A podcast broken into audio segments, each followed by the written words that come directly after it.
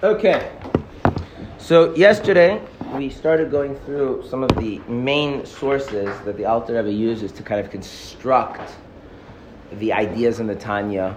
Um, and what we're going to do is we're going to just kind of revisit the ones we went through, and we're going to continue where we left off, which was in um, source number five, the Talmud Brachas, page 61b. So the the, the Tanya starts off centered around um, what the its teaching in the tractate of Nida, that which is a very long teaching describing the state of a person in utero before they're born. It's where you get the famous idea that you learn the whole Torah, you forget the Torah. There's all sorts of interesting things, um, and in that teaching, there's the idea that just prior to birth, an angel administers to the, every single Jew an oath to be righteous, not to be wicked. And then instruction that even if the whole world uh, says that you are righteous, you should consider yourself wicked. And there's an obvious question here right, that, that seems redundant. And so from here we can conclude that righteousness is not the same thing as not being wicked. And that also this notion of considering yourself wicked, even when all kind of external measures indicate that you're righteous, can't just simply be humility because, again, we have a teaching in the tractate of Avos which contradicts that. It says you shouldn't consider yourself wicked. So there has to be some kind of more complex notion of viewing ourselves in, in, in, in not such black and white terms, that in some sense there's like something fundamentally negative about us as people. And on the other hand, we're also not supposed to frame ourselves in that way. Okay? And that definitely moves things kind of in a, an internal issue, which again goes back to the underlying idea of the Tanya. The Tanya is trying to deal and address with the how we feel about Hashem and keeping His mitzvahs, rather than just the act of doing it itself. Um, and then we had the, the, source five, which we, we stopped in the middle of, which sets out um, kind of our basic definitional criteria of what it means to be righteous and what it means to be wicked. A righteous person is ruled by their good inclination, right? And this is this is like most of these in the oral Torah linked to a verse in the written Torah that King David David Melch says that libi chol b'kirbi, my heart is dead or empty or corpse-like, whatever you want to translate it, within me, meaning that the the the the energy of the evil inclination is absent from the heart. So we see that that that righteousness is an absence of the evil inclination. In contrast, right, we said what is a wicked person? A wicked person is someone who the evil inclination rules, and that's understood as, a, as, as an indication as a, an indication of a lack of fear of God. In other words, when a person is deficient in fear of God, that is what that is what allows, or that is what makes it the case that, that they're ruled by their evil inclination. Okay, um, and then you have this this Bainani, this middling, this in between person who is neither a righteous person. Why would they not be righteous?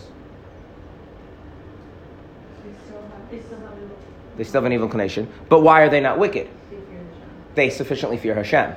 And there's clearly an inner conflict there, and that person is in some state of distress, right? As, because the verse describes that person as needing, as being needy and needing salvation, and Hashem comes to save that person.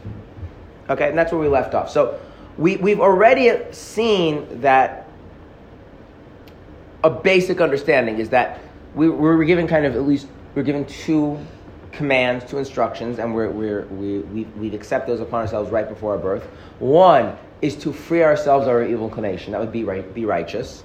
And secondarily, to ensure that we are not lacking in fear of heaven, such that our evil inclination doesn't rule us, right? So there's kind of two missions here. Um, then we have the following thing. Rabbah said, so we are back in source 5 at the third to last line, so on page 2 of the packet. People like me are middling. I'm an example of a bainani, of an, the in between person. Okay. That seems fair enough, yes? Because one would not want to assume that they are the worst person, and one would assume they're the best person, right? So um, I intentionally did not put every single source that the Alter Rebbe uses in this packet because that I thought that would be too much. So some things I'm going to fill in orally. Let's get a little bit about a little knowledge of Rabbah. So first off, who was Rabbah on a, on a societal level. In um, the time period, um, the major center of Jewish religious life was in what was called Babylonia, now modern day Iraq and Iran. And Rabbah was the greatest sage and official leader of the Jewish people in a religious capacity. So he was the Ezra HaSofer of his day. He was the Moshe Rabbeinu of his day. Okay? That's just on a sociological level. You understand? Like, that's the person we're talking about. All the sages are great, but, but clearly he has a very central position. Moreover, the Talmud is a very fascinating story. Um, the story involves a dispute in the heavenly yeshiva. In, in heaven, there's basically a yeshiva where they study Torah on a much more profound level than we do. And there was a dispute between the inhabitants of the yeshiva and the Holy One, blessed be He. There was a halachic dispute, and they could not come to a resolution. So they decided that they should consult an expert. Who was the expert they decided to consult? Rabbah. So they sent an invitation that he should join them in the heavenly yeshiva so he could, you know, voice his opinion on the matter. Now, um, in case you don't understand the euphemism, joining someone, joining the heavenly yeshiva means dying. So they sent the messenger to bring him. That messenger is known as the angel of death, not because he did anything wrong, but because they needed him upstairs. Okay, so already telling you the caliber of person we're dealing with, right?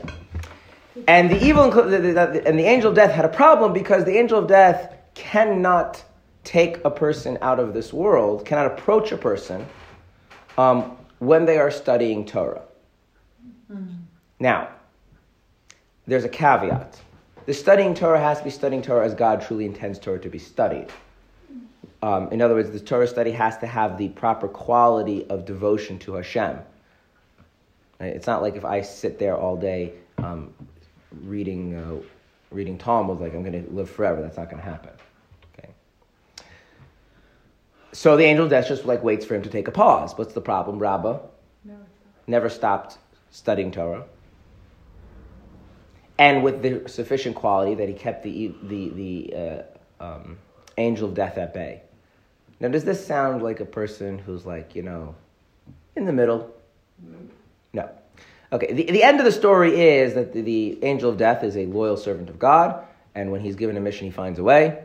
And there's a long, more complicated backstory to this, but he creates a situation where Rabbah chooses to die um, rather than the possibility of him being brutally tortured by the Babylonian government. And once Rabbah chooses to, to prefer death, then the angel of death can take him away.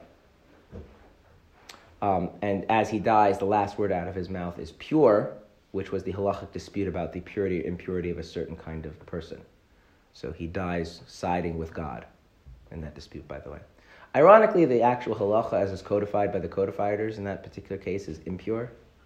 So, go figure. We don't rule like God on that one, but we'll, we'll save that for questions and answers. But that's who Rabbah is, right? Okay, so now, keeping that in mind, Abaye, Abaye was Rabbah's student and nephew. Um, the, the, the, standard explanation why he's called Abaye is because his, his name was really Nachman.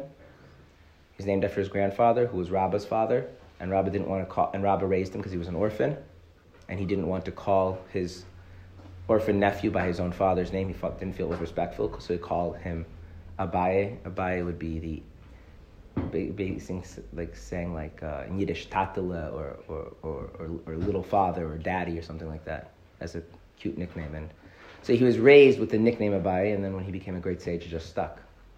So um, keep that in mind. Sometimes nicknames stick. Anyway, Abaye, who is his nephew and his student, um, he says, if the master claims that he is merely a middling and Bainani, he does not leave any room for any creature to live, right? If you are the example of someone who is not free of the evil inclination, right? Then you have set the standard impossibly high, right? This phrase, you don't leave any creature to live, is a standard Talmudic phrase meaning you have set an impossibly high standard. Now, what does that tell us about um, the level of fear of God one needs to have in order to not be wicked? It's an exceptionally high level of fear of God, right? Because Rabbah plausibly thinks he fits into that category, even though he's incredibly righteous. Now, he, it also tells us another important thing that the distinction between not having an evil inclination and not being devoid of fear of God is a very subtle distinction. Because if it was an obvious distinction, would Rabbah have made this mistake in his self assessment? Okay, so again, we learned two very important things about this. Number one, whatever the standard is for fear of God that removes one from the category of the wicked, it is a very lofty standard because, because Rabbah thinks that he's an example of a person who fits it. Right? Number two, from the fact that Abaye refutes it, that he's actually not in that standard, he's on a higher level, indicates that the distinction between being free of your evil inclination, i.e., a righteous person, and having a sufficient fear of God, i.e., just not a wicked person, while it's categorically different, in reality it's a very subtle distinction because if it was an obvious distinction, would Rab have mistaken his own self assessment? So, what we're seeing from this is that whatever these distinctions are, they are very deep. Okay? We're talking about another layer of ourself that can't simply be reduced to behavior or obvious things that are easy to pick out in a certain self assessment. Does it make sense? Okay? Now, again, that doesn't give us any explanation of what it really means, right? That's where the Alter is going to then make a whole book about. But, but the necessity to understand things on that level you see from the text. Okay. If we're good with that, we'll move on to source six, which is one of, one of my favorites. Okay. Source six. So this is a part of a, a midrash in the, in, in the Tractate of Brachas, which is an exposition of the dialogue between Hashem and God at Mount Sinai. There's a, there's a dialogue between them. Hashem and God? Yeah, Hashem and Moshe, sorry. Hashem and Moshe at Mount Sinai. They have a, uh, you know, in Kabbalah that might actually make sense, but we'll leave that alone. Yeah. Um, actually, no, there's a pasuk, Vayim Hashem Aliba, right? Even in the Chumash it says that Hashem talks to himself. Um, but setting that aside. So Moshe and Hashem have a dialogue, and it's rather cryptic. Um, and so there's this whole exposition on it. And so, um, going right into that, says, Lastly, Moshe requested that the ways in which God conducts the world be revealed to him. Yeah? Moshe wanted to know how God runs the world. And he granted it to him. Hashem showed him how the world works. As it stated, Show me your ways and I will know you. Okay? Now, what is the thing about the way the world works that Moshe wanted to know? Now, if you looked in the text, so don't answer, but if you haven't looked in the text yet, ask yourself if you were having a dialogue with God and you want to know something about how the world works, what about the world would you really want to know? What about the world do you not understand how it works that you would really want to know how it works? That's an interesting thought experiment, right? You, you don't get to become omniscient. You, you have a specific question about the way God runs the world, and you don't know the answer, and you want God to tell you. What would it be?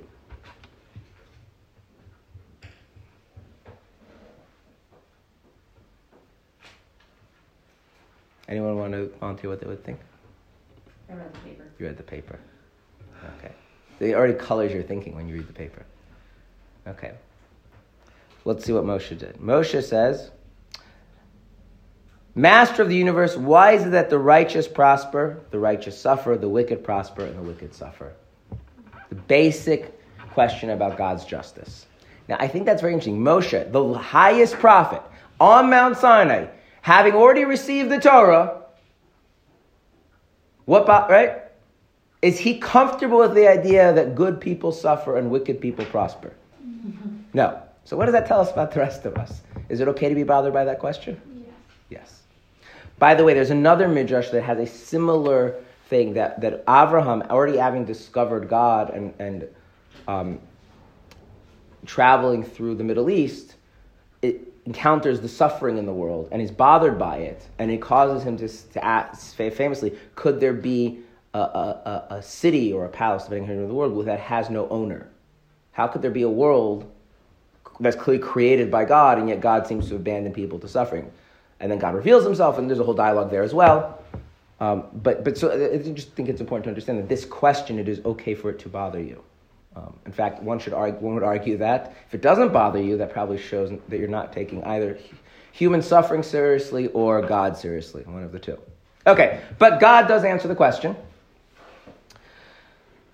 And I, I, you'll notice that I skipped some. There's actually one answer is proposed as to what God said, and the Talmud rejects it, that that couldn't be what God answered, and proposes this answer, which is the accepted answer, is what God, what God said. Rather, it must be that God said to Moshe as follows The righteous person who prospers is a completely righteous person.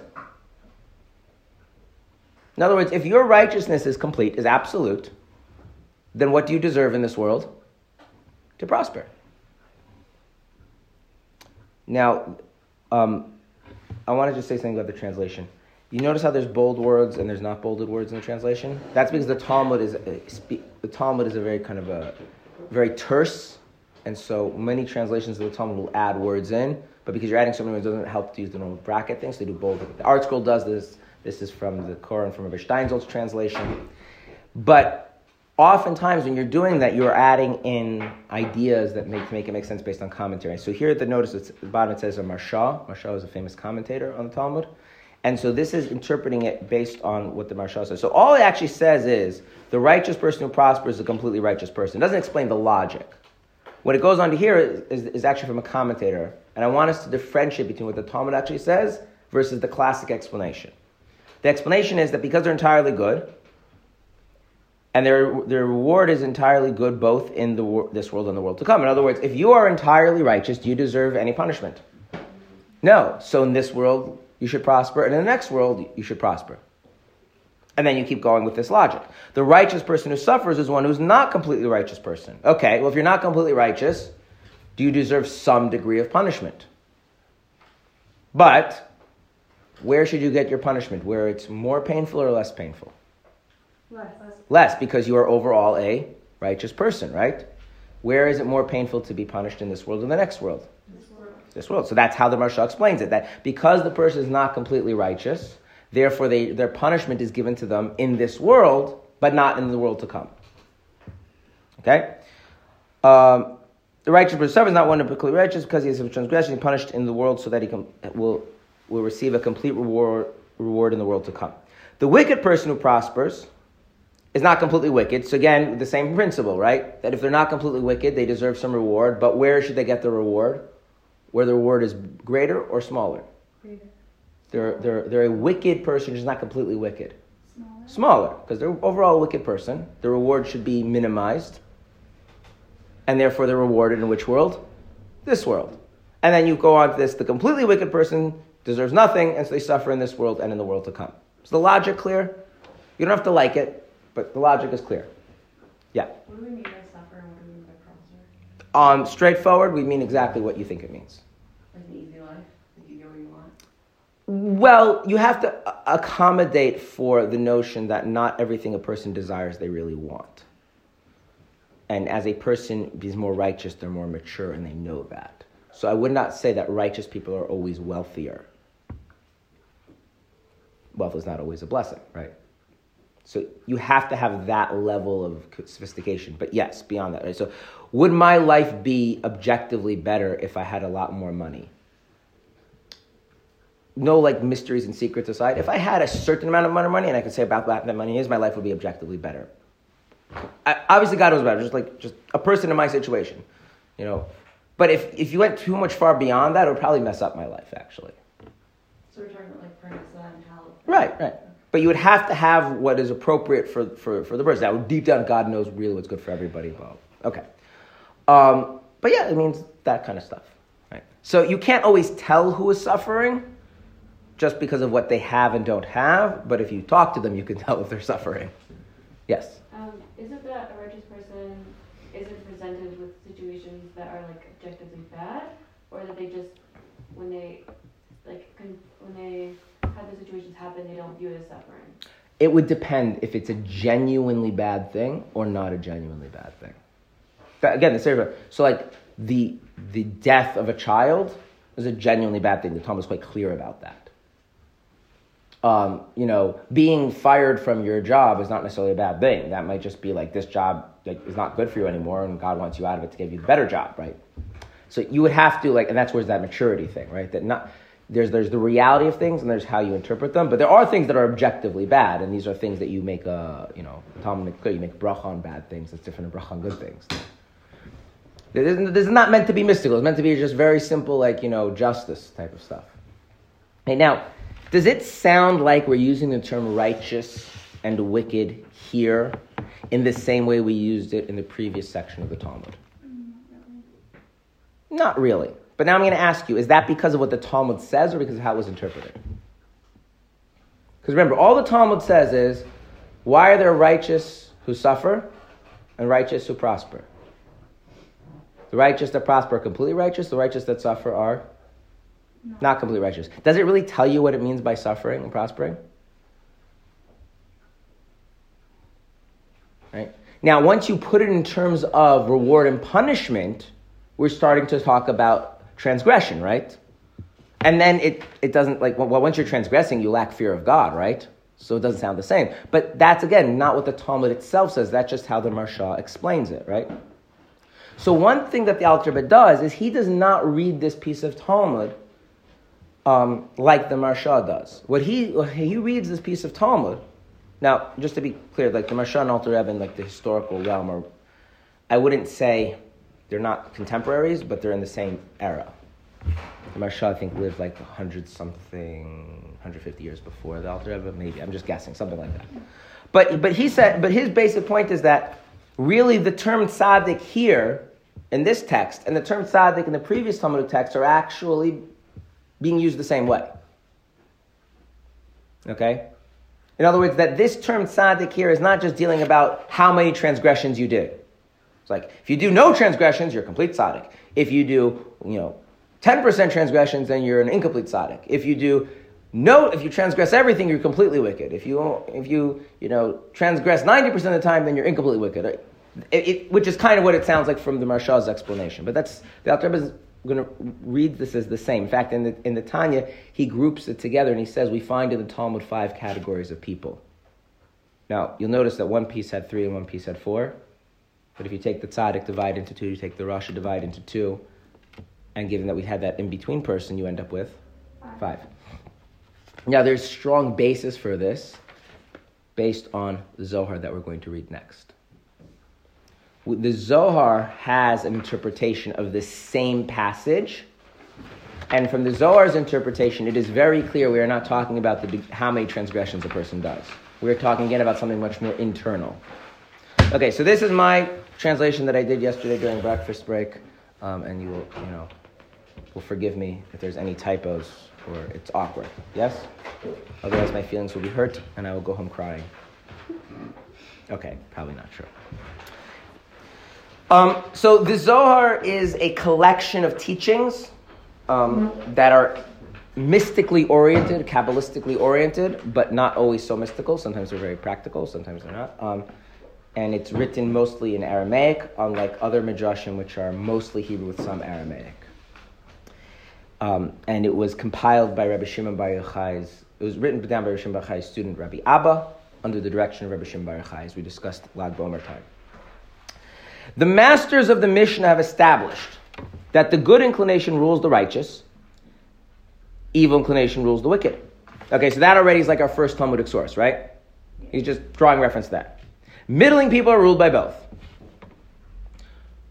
One who is from the tree of life. Now, everyone remembers the story in the beginning of Bereshis and Genesis, right? Where you have Garden of Eden, and there's all these trees, but there's two trees in the middle of the garden the tree of life and the tree of knowledge of good and evil.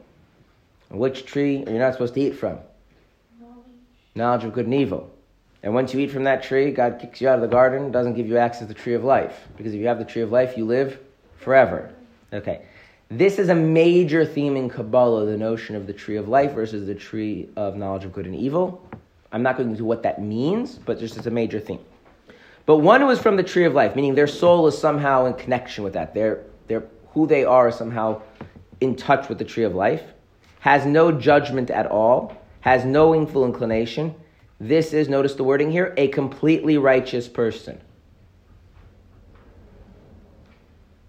This is a righteous person who has good, which is a more literal translation of a righteous person who prospers. The actual Hebrew is tzaddik, a righteous person, vitov lo, and it is good for him. He has good. He possesses good.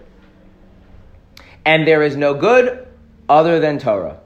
And then there's some like biblical verses that are used to support this idea. So let's just stop here. We're going off the idea that there's three kinds of people, right? One ruled only by the good inclination, one only ruled by the evil inclination, and one that's dealing with both. So that's like our first Talmudic source. And then it says if you're you come from the tree of life, which is clearly some mystical concept, which we're not going to go into, then you have no judgment at all. Judgment in Kabbalah references the side of gevura, the side of harshness. Have no inclination at all. And as such, that person is a completely righteous person. So what makes the person completely righteous is that they are devoid of what? What makes the person completely righteous? They're devoid of like the evil. They're devoid of the evil inclination. And because they're devoid of the inclination, what do they possess? Good. Good. What is the good that they possess? Uh huh. Now, that does not sound like the Maharsha's explanation, does it? But you see how this Zohar is taking those two teachings in the Talmud and is putting them together? Okay.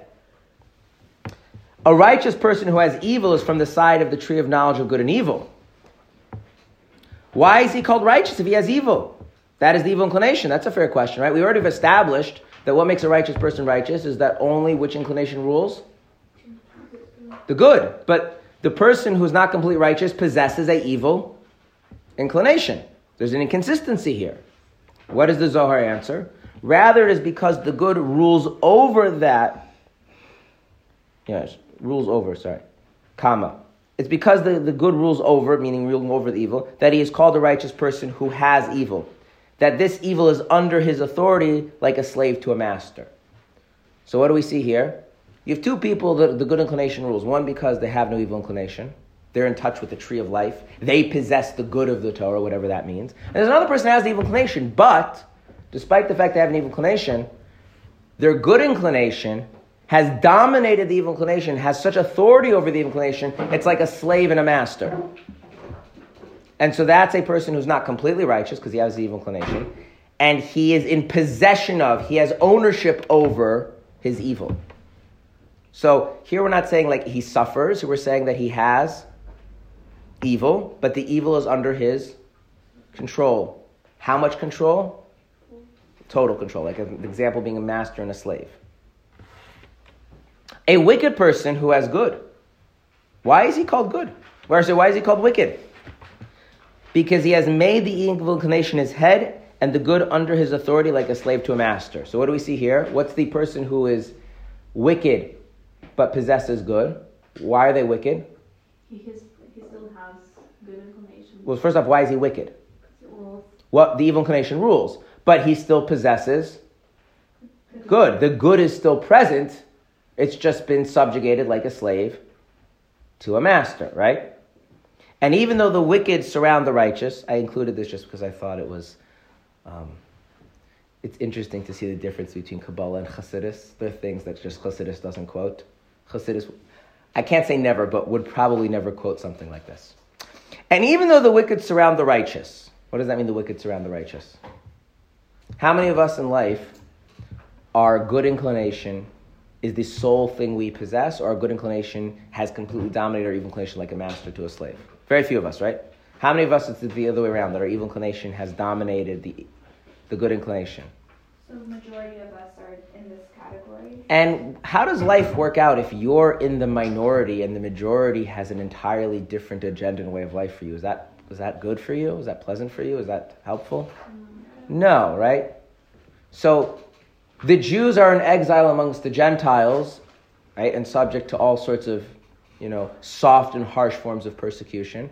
What about the righteous amongst the rest of us, amongst the wicked? Same idea. Now, is that a nice? That's not a nice place to be, is it?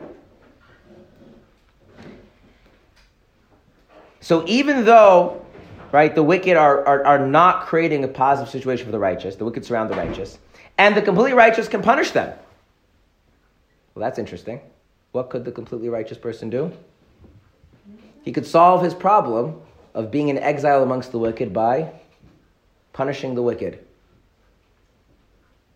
So I'm going to put that in explicit terms, okay? Let's use an example of a completely righteous person, Rabbi Shimon Bar Yochai, the Baal Shem Tov, Moshe Rabbeinu, the Rebbe, okay? These people. And what is the Zohar saying? These people are living amongst Jews who even observe Torah mitzvahs, right? And for them, living amongst these Jews is like being a Jew in exile. And what could these people do? What could Moshe do? What could Rishon Bachai do? What could Moshe do? What could the Rebbe do? Punish us? Punish us. And that would solve his problem, right? Nevertheless, since there is good at the feet of the wicked, he should not punish them. For perhaps he will do tshuva and overcome his evil inclination, and will be like dust under his feet. Why don't they punish us?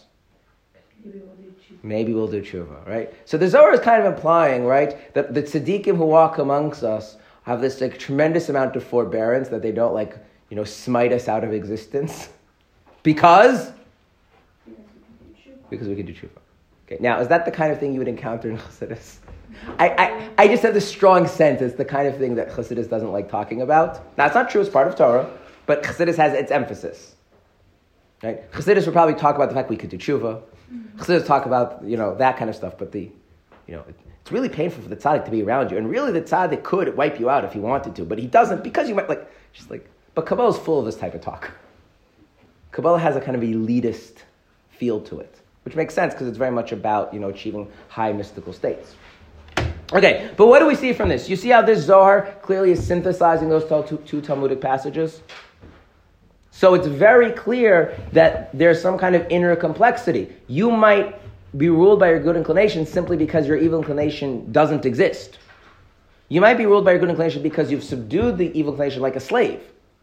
You might be a wicked person because your good inclination has been subdued like a slave, but it still exists such that shuva is a legitimate possibility. Of course, that does mean that who is the wicked, completely wicked person is a person who the good is completely gone, and by implication, the possibility for tshuva is not there. is not there. Now, that becomes problematic because it's very clear that there, that shuva is always a possibility, but this is not the only place where the Zohar makes statements that shuva is not a possibility. That's a general question. How do you reconcile many statements in the Zohar about Jew, uh, statements explicit and implicit about shuva being off the table with our basic rule in the Talmud that shuva is always on the table? But we're not going to go into that, but Are there any examples though of people who like completely had like were completely wicked and Yes. Well, there is the exa- I'll give you three examples of people that are mentioned by name. Jews. One is Yeravam ben Nevat. Yeravam ben Nevat was a very righteous man who was appointed to be king after Shlomo died um, as punishment for Shlomo's um, excesses that the kingdom was split. Rechavam was, was Shlomo's son. He got part of the kingdom, and the prophet Achia Shiloni, who was, by the way, the teacher of Baal Shem Tov, appointed um, on God's authority Yeravam ben Nevat. Yeravam ben Nevat had a small problem. The temple is not in his kingdom, which means all of his subjects are going three times a year to make a pilgrimage in the rival kingdom. So he reinstituted, as a political matter, idolatry, um, golden calf worship, actually, so that they wouldn't go. And um, that just, you know, things went downhill from there. And the Talmud says at a certain point, God comes to Yeravam ben Nevat and says, do tshuva. And if you do tshuva, if you return to me, you and I and the son of Yishai, meaning King David, which is not the most respectful way to call him, right? Son of mm-hmm. Yishai means you're downplaying his significance, will go walking together in the Garden of Eden. Mm-hmm. And Yeravam ben Nevat's answer was, Who will walk in front? To which God replied, and by the way, God said, You, I, King David, right? There was an order. Yeah. He said, it is son of Yishai. And Yeravam ben Nevat says, not interested. And he is highlighted in the Talmud as one of the worst sinners. Um, then you also have Elisha ben Avua, known as Acher, who had a mystical experience and um, chose to reject God and become a heretic and undermine um, Jewish observance and help the Romans persecute the Jews in a way that would be halachically more drastic. Um, and he maintained close relationship with his disciple Rabbi Meir. And one time, Rabbi, and respect respected Rabbi Meir's religious observance, they go. They were traveling on Shabbos. They were, Rabbi Meir was walking, and Elisha ben Avua Acher was riding a horse, which is forbidden rabbinically. Um, and they reached the boundary where you're allowed to travel on Shabbos. You're only to travel so far out of the city, and out of respect for Rabbi Meir, Elisha ben Avua said, turn back, Meir. Now, in Hebrew, the word for turn back and to is the same word. Chazar, shuv, it's the same thing. Um, and so Rabbi Meir said, you should also turn back. And Elisha ben Avua, I heard a heavenly voice proclaim, all can return to God except Acher. So what do you want from me? There's an interesting thing. I don't know what the source is, is that it doesn't say Elisha ben Avua, it says Acher. As long as you see yourself that way, you can't do tshuva, but if you would. Um, and last is uh, a guy named Jesus of Nazareth. Oh, it's not nice. Yeah. He, uh, the Talmud has some very nasty things to say about him, the uncensored version. And we'll leave it at that. About him in Talmud. The uncensored version. There's a reference in the tractate of Sanhedrin. There's a reference in the tractate of Sota, I think. I think it's in Sota. What is it called? Um, so in, in Sanhedrin, it says that it was taught that on the day before Pesach, Erev Pesach, Yeshu Hanotzri was strung up, was hung up. Um, it, because Yeshu means Jesus of Nazareth. Um, and an announcement went out four days before that uh, um, Yeshua Hanotzri, Jesus of Nazareth, is going to be stoned and hanged. The, the halacha is that anyone who's stoned to death, their corpse is then hung up on a pole for a few minutes before sunset um, because he has convinced other Jews to engage in idol worship and has practiced sorcery. And there's a whole discussion about is that the appropriate legal prin- principle to use and whatever. Okay, so um, then there's another place, and I don't remember which tractate it's in right now, where it discusses after his death that um, Onkelos, before he converted, used necromancy to get in touch with Jesus and ask him his opinion about converting to Judaism. And he says, um, he says, uh, um, who's significant in that world? Meaning, in the world of truth, who is really significant? And he says, the Jews. Should I um, convert? And, he, and Jesus quotes the verse, um, "Seek out their good and not their harm all of your days." Um, and then he asks him, "What's your punishment?" And he says, "I'm being punished with boiling feces." And then the Talmud says, and this is an illustration of the statement that he who mocks the sages is punished with boiling feces. Um, and in Kabbalah, it says that this continues until the highest revelation, the Messianic era. His soul will continue to be. Um, yeah. So there's some pretty, pretty serious, like. So, you feel like you really have to like go out of your way. Yes. to, In Tanya, when the Alter Rebbe wants to explain um, the, the, the, the, the, the, completely wicked person, um, he describes someone who has gotten to the point where they no longer regret sinning. They don't even feel bad about it anymore. That's how he takes it. Um, but you can see that if you that becomes true about you, not just in a particular sin, but in your Judaism in general, like as long as you were in that state, tshuva is like off the table because why? you know, and like that would just send you to the bottomless pits of hell. so yeah, most of us are not in that category. Okay, so that's the Zohar. So so like there's what to explain. Okay, now we have two more sources that we have to go through, and these two sources are are dealing with a with a different issue. So up till now, our sources have basically dealt with the notion of distinguishing between being righteous and being wicked and what that really means, right? They're not the same thing, being righteous and not being wicked. They have something to do with something deep internally, right? Being righteous and being wicked themselves can be subdivided, right? Um, there's this in between state altogether, right? And, and we can we have some basic terms. Now, one thing I, I do want to point out, I didn't put it here, is that the Alter makes the point that the Talmud is quite comfortable labeling anybody who transgresses any kind of halacha as a wicked person, um, which is pretty consistent with the idea that Rabbah considered himself to be not a wicked person, you know. Um, and, and that is, in fact, by the way, the halachic standard that it is sufficient to transgress once to be given the halacha category of wicked person. Yeah. By the way, you can lose the halachic category of wicked person by doing tshuva. So, for instance, if you um, steal, actually use a dip- easier example. If you gamble, um, you gambling is forbidden. There's a discussion why, but it's forbidden, and it makes you invalid as a witness. Um, at what point do you become valid as a witness again? When you do tshuva. How do we know you did tshuva? No more gambling. How do you know no more gambling? You But how do we know that you're really serious about not gambling? comes up for you. So the action with the gambling is that you take all of your gambling equipment and you destroy it. Um, in a consumer society, I don't know if that would work anymore. But back in the day, destroying things was like really destroying them because it was hard to go back. You know, placements of things were hard. Um, if you if you um, if you were you know stole or dishonest in business, right? So then we need to know that you had the opportunity to get away with theft and you didn't. Right? So for, for, for the halachic purposes, for the court, we need evidence of your tshuva. For God, God knows what's in your heart. But yeah, there's, there's a, you know. so you know, how do we know that you are lacking the sufficient fear of God to render that the evil inclination has taken control and, and enslaved the good inclination? The fact that transgression is a viable option for you. Right? And that, again, follows from the sources we've seen, plus a few other sources where the term rasha is used for even minor transgressions. Right?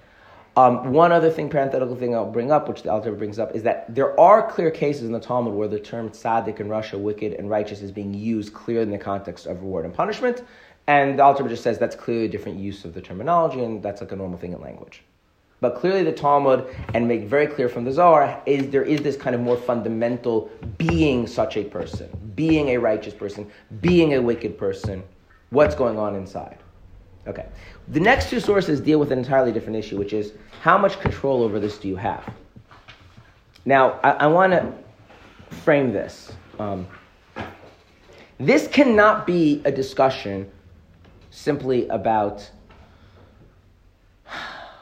whether or not you have free will. Why can this not be a discussion whether or not you have free will? Because in Judaism, the fact that you have free will is obvious, right? The whole notion that you are, and however you conceptualize what free will is, you have whatever it is such that you're responsible for your mitzvahs and your transgressions, right? Okay. So we're going to see two sources that seem to con- that seem to conflict about who determines whether you are a tzaddik or a rasha.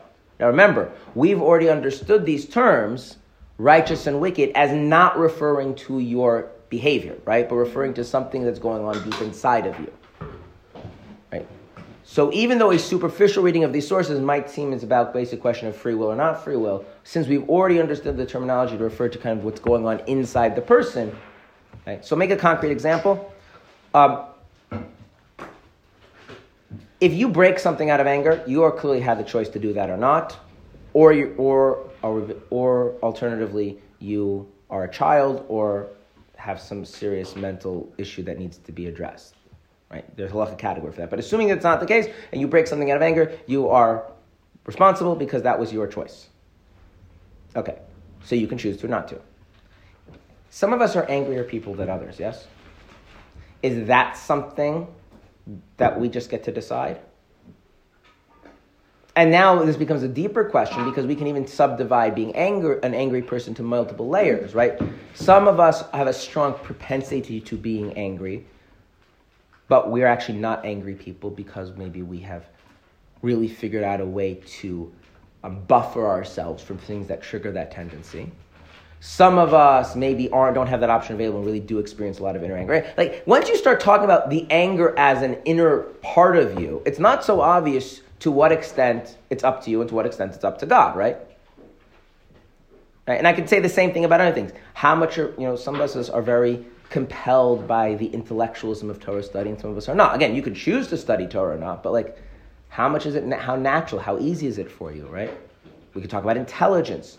We can talk about extroverts and introverts. We can talk about a lot of different characteristics where it's not it's not plainly obvious just because you have free will. To what degree, if any, that's in your control? So this question, being ruled by your evil inclination or good inclination, which is not whether or not you sin or not, right? It's that something deeper going on inside, which is clear from the previous things. Is that up to you or is not up to you? So let's look at two sources. One is from the, the Talmud tractate of Basra. And this is a, again a, a, midrash, an exposition on the book of Job, where it's fleshing out the book of Job. Um, everyone's heard of the book of Job, Iyov. Um, the custom instituted by the Arizal um, on the night of Shavuos is that one is supposed to say um, the all all 24 books of the Torah Um, but you don't have to say the whole book. You say the beginning and end of each book. It's called the Tikkun Leil Shavuos. The, the, there were later editions made by later Kabbalists. Sephardim only do that part. And so you read the beginning and end, plus certain select important passages like creation, giving of the Torah, the part about Sphere Omer, whatever. Um, so I have a friend who says, you know, there's two Jobs. There's the Job from the Tikkun Leil Shavuos, and his life is wonderful because the first three verses of Job are like there was this man named Job and everything was wonderful, and the last three verses of Job, and Job had many children, life was wonderful for him. But everyone knows the book of Job. Everything in between is really bad. So there's the there's the book of Job and there's the Job from Tikkun Leil Shavuos. Um, so, but this is and Job is is is, is Iyov is it's one of the, the more interesting books. It's the only overtly like book that deals with like real theology, which is like why you know understanding God and why why God does what He does, and it's also very difficult Hebrew. It's it's very difficult Hebrew, um, partially because of the vocabulary, partially because it's written in a very poetic and symbolic way. There's a lot of speeches that are use a lot of symbolic language, and so you have a lot of different commentaries. And the Talmudic sages they expound on what it means. So, in that exposition. Um, they, they, they, they're, they're, they're, they're spelling out clearly what Job meant by one of the things that he says. And he says, and he's complaining to God, basically, that um, the, the, the basic complaint is that God is unjust in punishing us. Why? So Job said before God, Master of the universe, you created the ox with split hooves, and you created a donkey with closed hooves. And again, you see the commentary. What happens if you have split hooves? Not you or me. You're kosher. But if you don't have split hooves, you're not kosher. Can the ox decide to be kosher? No. So should it be praised for being kosher? Should it be rewarded for being kosher? Did it do anything? Does it deserve anything for being kosher? No. And then the same thing for the donkey, right? So you created the Garden of Eden, you created Gehenna, right? You created a reality of good and a reality of evil. We're going to not spend too much time on what that means. And then he says, You created righteous people, you created wicked people. Who can restrain you? Who can stop you? So what does Job seem to be saying? Whether or not you are a tzaddik or a rasha, a righteous person or a wicked person, It's out of your control. It's that's something God. So it's like you know, don't don't blame me because I'm not a righteous person. Don't blame me because I'm a wicked person because that's something God determined. Now, immediately that sounds like heretical. What like we don't have free will? And I regret I didn't put the next little part. But the next little part is the response that is given to Job, and the response that's given to Job is that you have the power to overcome. In other words, Job's mistake is not in his premise, but his conclusion. His premise is you created people to be righteous, same way you created oxen to be kosher. You created people to be wicked, the same way you created donkeys to be not kosher. And therefore, they don't deserve a word of punishment. And the Talmud, and the Talmud going on again, expanding the next part of Job, that the response to Job is not God didn't create righteous and wicked, but rather God gave the ability to overcome. But again, since we're not talking about righteous and wicked being behavior, what can we understand from this is that whether or not you are a righteous or a wicked person, whether or not that internal dynamics, how we're going to understand those to be, about you know the good inclination completely ruling you, whether you know it's the completely righteous and completely righteous person, is really not up to you. And whether or not you're a wicked person is really not up to you. Maybe you can overcome that in some way, but there's some element which is not up to you. And that, again, that is not theologically problematic. It- It's fine, right? Like, you know, there's a lot of things about ourselves, if we'll be honest, are really not up to us. And maybe righteousness and wickedness in this deep internal level really is one of those things. Fine. The problem is we have another teaching from the Tractate of Nida. And this is, again, a midrashic interpretation. As Rabbi, Rabbi Chanina Bar Papa interpreted the verse in the following manner. The angel that is appointed over conception is called night. Um, just by the way, everything that happens in the world is governed by angels. Angels are the tools that God used to govern the world, the same way a, a craftsman uses hammers and saws for different things. A hammer, uh, there was once a television show many years ago. I don't remember what it was, but it was like a comedy show about a handyman. No, it wasn't this. Mandy. I don't know what it's called, but but he had this line that he would say, "You only need two tools: a hammer to take things apart, and duct tape to put them back together." um, yes. At one point, he took two cars and smashed off the the sides of one each mm-hmm. car, and then duct taped them together to make a Hummer. It was like this stupid thing. But the thing is, the reason I bring it, like tools do things, right? And you use one tool for one thing, and one tool for the other tool for a different thing, right? Which is why our sages always say you can't send two, you can't send one angel on two different missions. It's not like some deep mystical principle, I mean, it is that also, but it's very simple, right? If you want to hammer a nail and don't use a saw. It's not going to work. Mm-hmm. So, one of the things that happens is conception, right? Reproduction, and there's an angel through which God governs conception. And what is that angel called? Lila. Okay. And that angel takes the drop and presents it before the Holy and Blessed be He and says before him. So he's in charge of conception. He's like, okay, I have something's about to be conceived. What will be of this drop? Mighty or weak, clever or stupid, wealthy or poor? So what does that say? God determines. God determines those things. Yeah. You don't get to determine those things. But the Gemara notes, but the angel does not say wicked or righteous. And this is in accordance with the statement, the, the statement of Rabbi Hanina. As Rabbi Hanina said, everything is in the hand of heaven except for fear of heaven. As it stated, now Israel, what does the Lord God ask of you other than to fear him? So since wickedness and righteousness has to do with fear of Hashem, fear of Hashem is something up to you. The one thing that the angel does not determine at your conception about you is right, righteousness and wickedness. And now we have a major problem because when Job's complaint that we're created righteous or wicked was accepted as a premise, it was just rejected about the conclusion he drew from it. And here we have a statement that every characteristic of a person other than wickedness and righteousness is determined by God. Now, when we have Talmudic statements like this, do we just decide, well, you know, pick whichever one you like? What do we try to do, if at all possible? Make them fit. Make them fit, to try and reconcile them. There is some sense in which it is up to God, and there is some sense in which it is up to us. And that is the last layer of complexity that, that the Alter Rebbe kind of introduces before really getting into the ideas of Tanya, is that whatever righteousness and wickedness and being the in-between are, it is not something that can be just reduced to God made you that way. And it can't be simply reduced to you decide to work on it. And again, if we were talking about compliance with mitzvahs, this whole discussion would be irrelevant because obviously you can control your behavior. Obviously, you're responsible for your actions. But because the Tanya is addressing the inner part of us, right, and understanding the real terms righteous and wicked, as is evidence from these texts, is referring to that a deeper part of us, kind of who we are inside. It is a legitimate question. We have conflicting sources about to what degree that is up to us and what degree that's determined by God. Right? And that's basically it. That's the context. The, now, the Alter Rebbe, what he basically does is as follows. Okay? What he does is like this. He draws on Kabbalistic ideas and Hasidic teachings to make sense of all of this in a way that is methodical, implementable, so that you can actually understand the verse that it is close to you to have in your heart the requisite love and fear that God asks of you.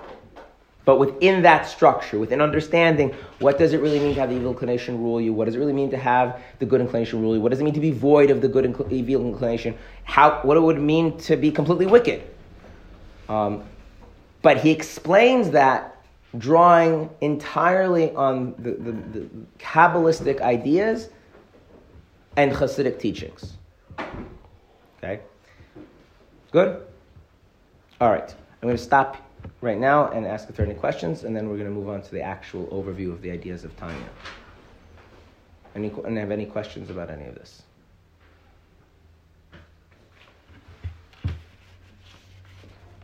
All right. Okay.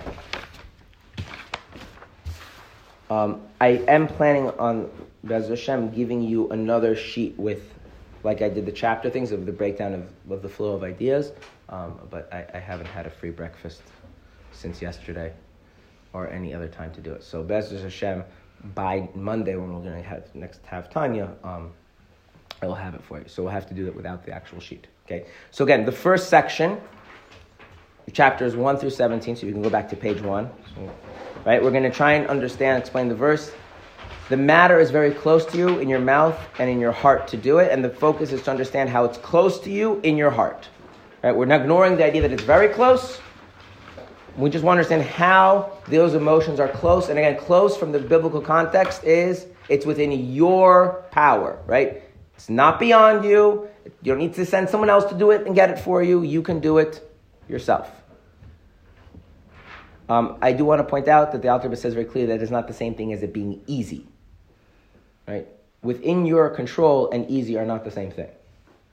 There is unfortunately a, a, a improper way Tanya is sometimes taught where people say it's close to you, meaning it's easy. And it, the Alter was quite explicit. There's actually a line in Tanya where he says it's not easy. Okay. Good? So the first half of chapter one basically does what we just did. And I spent a lot of time on it, which is basically providing the context that the Alter was working in, the structure the Alter was going to work in. Okay. The real so to speak, body of Tanya starts halfway through chapter one, where he says, "Bir inyanhu." The explanation of the matter is as follows, and he introduces the first idea. This idea um, is, and I'll probably say this many times, but is arguably the most central idea of the Tanya. Okay, so everything we have up till now, we've just learned what the Tanya is addressing, where, the, what what framework the Tanya is working within we haven't actually learned any ideas that the Tanya says. What's the first idea that the Tanya says? This is an idea that you need to know to start understanding how all this makes sense, how all this works, how this is feasible. And the first idea is the doctrine of two souls. Every single Jew has two souls. Good? Mm-hmm. Okay. Now, I, I made a, myself a commitment that I would not spend a long time on every point because there's no way we're getting through the flow of ideas of 53 chapters. That being said, some ideas I do want to spend more time on because you can't really understand the other ideas without understanding those things clearly. So what we're going to do is some ideas I'm going to spend more time, and some things I'm going to rush through, maybe suffice with two or three sentences. And something I'll just skip over because you can't do every idea. Okay? Um, we're going to spend some time on the two souls. Now, we just had a bunch of sources that spoke about evil inclination, good inclination, right? The idea of two souls is a different idea than the idea that you have good and evil inclination. The Alter Rebbe attributes it to two works. One work is the Shari Kedusha of Rabbi Chaim Vital. Chaim Vital was the main disciple of the Arizal, and he wrote a work called the Shari Kedusha um, although it's sometimes called Shara Kedusha, because there are many other works of the Arizal called Shar. So, um, Shar means gate, Shara means gates of, whatever. Um, and also the Eitz Chaim, which is again a work compiled by Rabbi Chaim Vital, which are basically transcripts of lessons that the Arizal gave in Kabbalah. So basically, this is being attributed to the Arizal through Rabbi Chaim Vital. The idea that every, that every Jew has two souls. And, and like every idea, it's back to a biblical verse. There's a biblical verse that can be used to show where this idea is referenced or alluded to. What is the idea of two souls? So, in order to understand the idea of two souls, um, I'm going to expand a little bit on the idea as it's in the Shari Kedusha, which is actually very interesting. If anybody, um, I don't believe it's translated to English, but if anybody knows Hebrew and can read Hebrew relatively comfortably. If you ever want to really appreciate Tanya, read Shari Kedusha, because then you see what the, how the Alter Rebbe takes the Kabbalah and uses it to get at the Chassidus. Because like you see, like the Shari Kedusha is very much Tanya-like in terms of like it's a guide of how to do stuff. The goal of the Shari Kedusha is to how to understand yourself to practice Judaism properly, so that you can eventually achieve Ruach Hakodesh and ultimately forms of prophecy. That's what the book is. In fact, the final chapter, chapter four, or section four wasn't published because it was considered to be like too too dangerous to like publish how to do that stuff. Um, it's recently been published for manuscripts, but it's got all sorts of weird stuff that you can do. Did you try it? Um, I think I mentioned a class once, a practice. See, he says in chapter four, that the section four, that if you've done all of your Judaism perfectly correct, you should achieve Ruach Hakodesh or some minor forms of prophecy. But if you haven't, there are some things you can do to kind of like circumvent it and, and work it out. And um, I, I, think I saw this once about you put yourself in a dark room. Did I tell you this? So one of the things is so let's like you basically it's just like you're not getting over that hump to like have genuine ruach hakodesh, genuine divine insight. So one thing you can do is put yourself in a dark room, wrap yourself in a tallis, um, com, um, and then remove your consciousness from your physical existence so that you're not aware of your physical body or any of your surroundings. Because if you're aware of anything physical, it will destroy the process.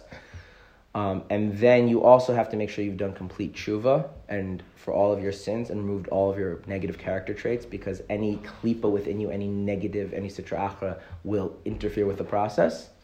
Um, and then you take a chapter of Mishnah that you know by heart and you say it out loud. You, are, you say the words audibly and you have to clearly articulate each word but say it as fast as possible without messing up the pronunciation. And you say the chapter over and over again and because the the the the soul of the righteous are in their words, the soul of that tzaddik will enter your mouth, um, and you will be able to communicate with that soul. You will, um, and your mouth will respond.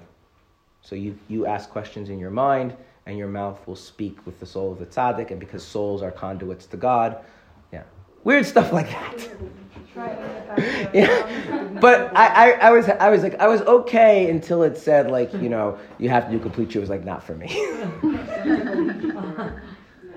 anyway, you can see why like people thought maybe we shouldn't publish this stuff. It's not for everybody. But anyway, but the beginning parts of the book are much more like mundane, and is where he introduces the idea of two souls. So what's very important to understand is like this. I'm going to talk about what he says there, and again, it says this also in the Eitz Chaim.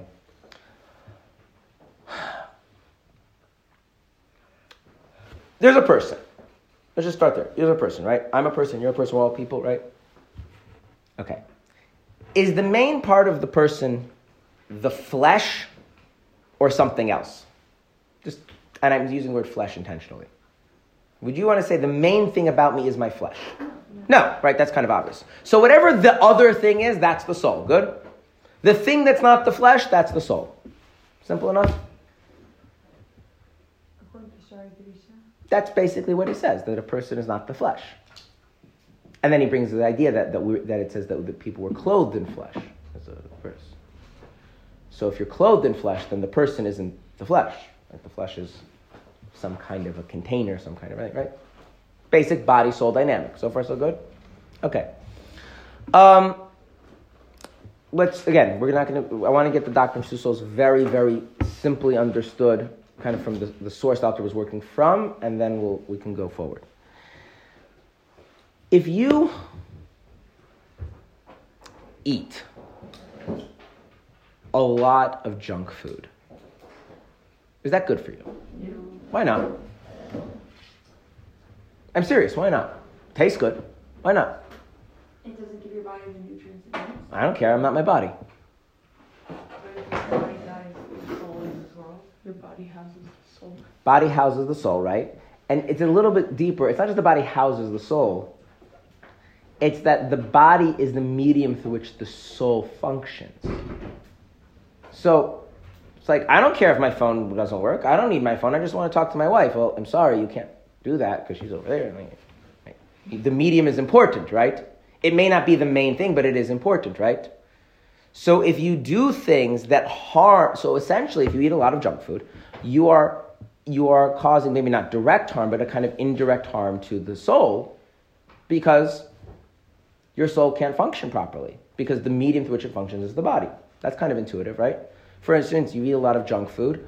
Um, your cognitive capacity is going to be diminished, right? Your ability to emotionally regulate will be diminished, right? You're having energy to meet all the demands of a full life are going to be diminished. Lifespan will probably be diminished, right? Okay, makes sense? Good? So we can conclude that it is not good for you to eat junk food? Okay, good.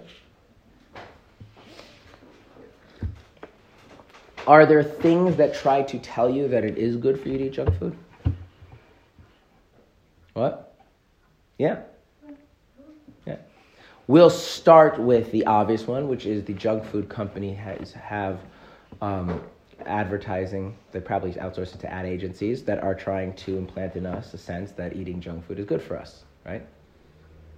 Okay. Now in Israel, they have these red stickers, red circles on things that are supposed to tell us that it's bad for us. Good? Okay. So, I'm a person. The main part of me is my soul, and so the, when, when we think about things being good for me or bad for me, we really have to think in terms of the soul. And even if we're talking about the body, it's really how the body affects the soul's ability to manifest. Right? This is like very basic stuff. You don't even need to be like a religious person to get what I'm saying, right? Okay.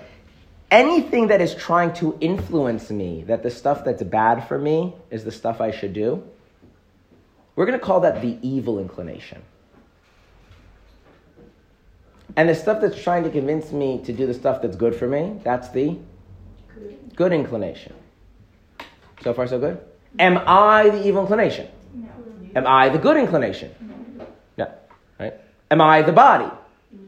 No. I'm the soul, housed, being manifest through the body, and then there are these forces that are trying to influence me. Now, I started with the companies and their advertisements because those are external, but the goal of those companies and advertisements is not that they stay external, but they become internalized. Right? Um, when I was younger, I always had the question: How come advertisement doesn't just tell you the product and its features and its cost, so you realize like it's worth it for you to have it? Um, and w- what's the answer? Why don't why doesn't advertisement work that way? People don't make decisions based on rationality, Okay, how do people make decisions? emotions. Okay, I want to add one other important point. How much of our decision making is even fully conscious and self aware? Not a lot. So if you can get associations put into the unconscious of a person, you can influence their decision making much better than an appeal to something which is conscious, right? So what they really want you to do is associate positive self-image with their shampoo. Right? Which is, you know, that's basically how all shampoo is sold. Right? Somehow you will have somehow if you buy our shampoo, you will feel good about yourself in a deep existential way, which makes no sense. But you use, you know, you use language, which is like, you know, use rhetoric and use imagery and you use music, right? To create those associations, right? And that's basically how all this stuff works. Yes. Okay. And it becomes internalized. And then the advertiser's voices in your head, maybe it doesn't sound like the advert. Maybe it becomes, I mean, there's the more explicit way where you make a jingle or something that sticks in a person's head. But then there's the more subtle way where it, it doesn't even sound like the advertising anymore, but you have this kind of deep unconscious association between a particular product and things. Kind of the way how nostalgia is created. Okay, so if something is trying to influence me to do things that are bad for me, it may start off external, but ultimately its effectiveness is when it becomes internalized, right? Which is why the evil inclination feels like it's coming from, on some level, inside ourselves, but on the other hand, it doesn't feel like us. And by the way, the good inclination is the same thing. So in the Kabbalistic terminology, um, which is actually, you find some expressions in the, in the, in the Midrash, the good and evil inclination are actually angels. Remember I said God runs the world through angels? So if God decides that something should convince you to do something bad for you, he sends an angel to do that. And if God says something should convince you, try to convince you to do something good for you, he sends an angel to do that, right? Is the angel on the shoulders? Except they don't stay in the shoulders. They become deeply internalized. Okay?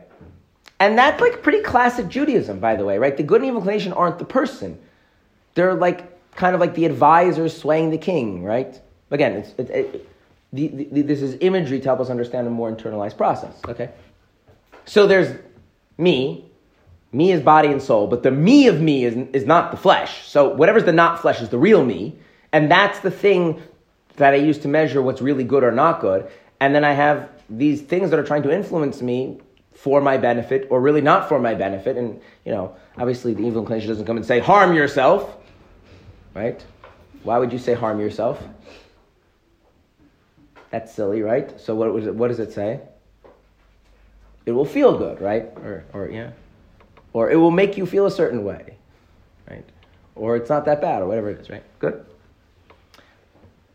Now,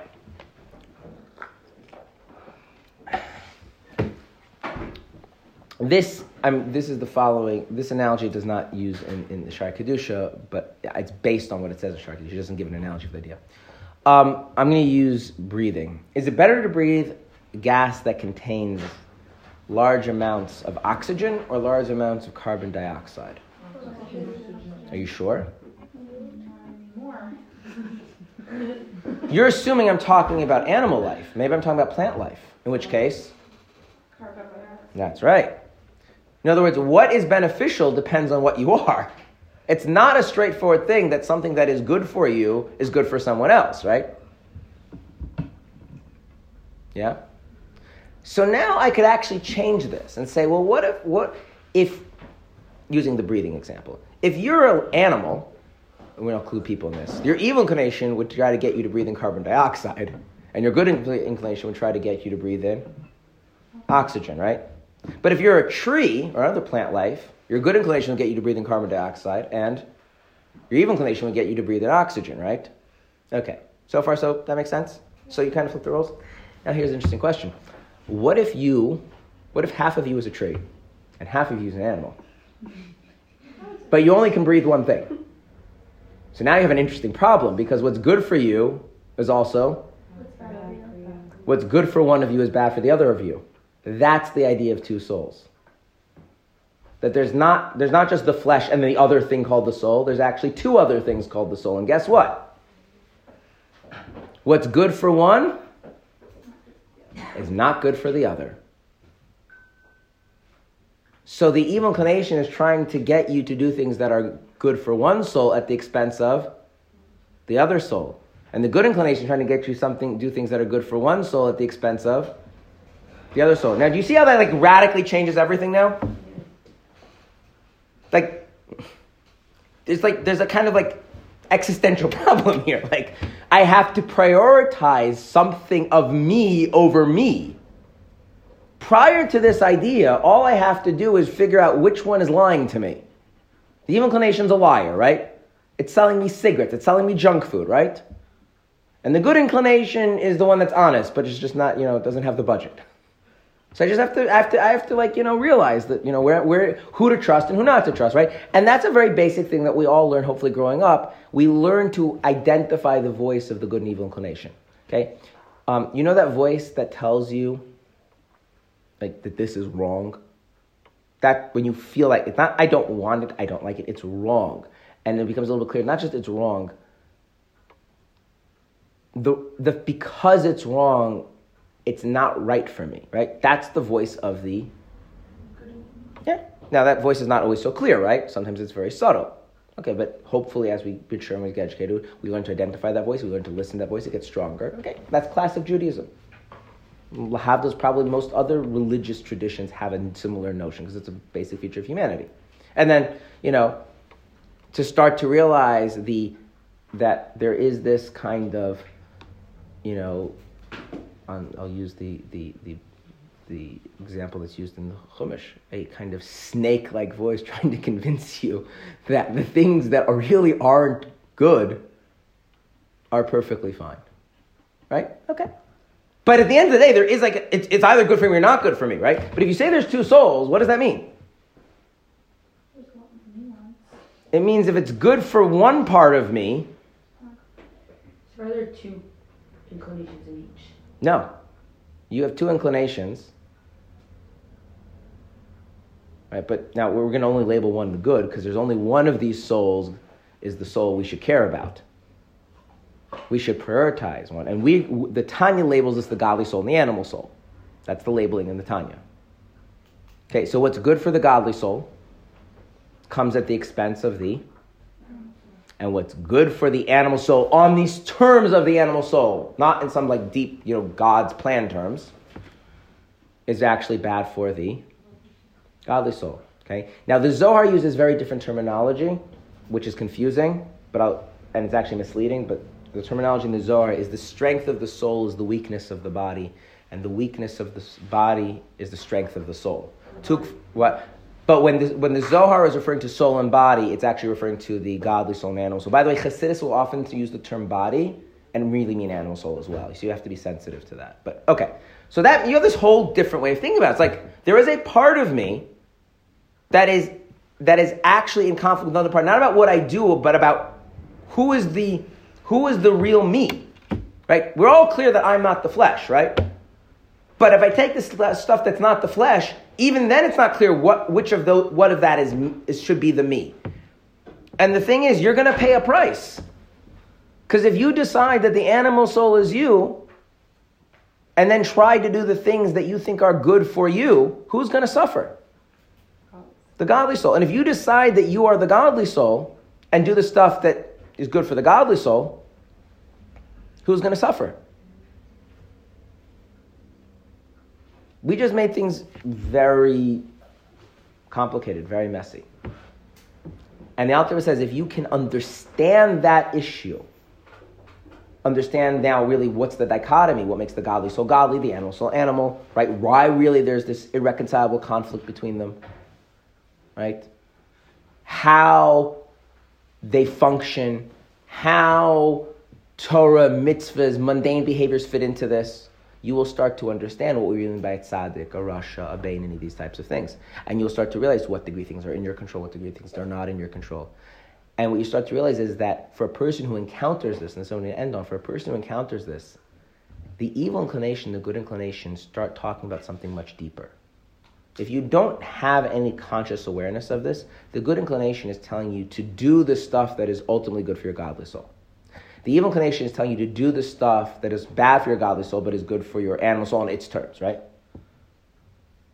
Once you become aware of this, they adopt a whole new campaign, which is the godly soul, the, the evil, the good inclination is trying to tell, not just convince you to do the things that are good for the godly soul, but to identify yourself primarily with the godly soul. So it becomes now they start arguing not merely over, not trying to persuade you over how you should behave, because now that you're taking conscious control over how you, which part of yourself is you're going to make the primary you, you now get these different voices of which one, how you should choose to identify yourself, how you should choose to see yourself, how your self conception should be. So the evil inclination of a of a person who really learns Hasidus, in addition to telling them to sin and indulge and all that other stuff, also tells them think of yourself as a person with a godly soul. Mm-hmm. And what is their good inclination says, in addition to do mitzvahs and go above the letter of the law and grow in spiritual awareness, it says, see yourself as a godly soul contending with an animal soul. And so now like that's going to be a whole different that's what what Zabal is doing. He's taking there was this conflict which was implicit and unconscious, and he's making it explicit. But that also now changes the dynamic of the struggle. But he's saying when you do that, you will be able to succeed in it more effectively than if all that is left implicit. Okay, so that's the doctrine of two souls, and then Hashem next week we will start going over, you know, the ideas that how the Alter arranges the ideas chapter after chapter, the first 17 as one section, and then we'll move on from there. Tomorrow's question and answers, please um, have questions. Um, prepare them. At least somebody should prepare. I'm not going to prepare the answers because I don't know the questions.